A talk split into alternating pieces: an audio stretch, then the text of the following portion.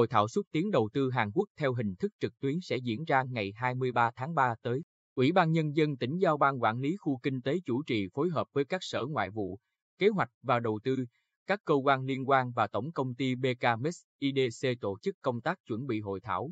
Hội thảo lần này nhằm quảng bá tiềm năng và lợi thế của Bình Định đến với các nhà đầu tư Hàn Quốc. Trực tiếp mời gọi các doanh nghiệp và nhà đầu tư Hàn Quốc có thương hiệu lớn đang hoạt động sản xuất kinh doanh trong và ngoài nước đến tìm hiểu môi trường và cơ hội đầu tư tại Bình Định. Bên cạnh đó, tạo mối gắn kết, hợp tác giữa các doanh nghiệp của tỉnh và Hàn Quốc trong việc mở rộng kinh doanh. Dự kiến sẽ có Hiệp hội Thương mại Quốc tế Hàn Quốc, Cơ quan xúc tiến thương mại và đầu tư Hàn Quốc và hơn 100 nhà đầu tư doanh nghiệp Hàn Quốc tham gia. Hội thảo được thực hiện bằng hình thức trực tuyến, đảm bảo an toàn trong phòng chống dịch COVID-19.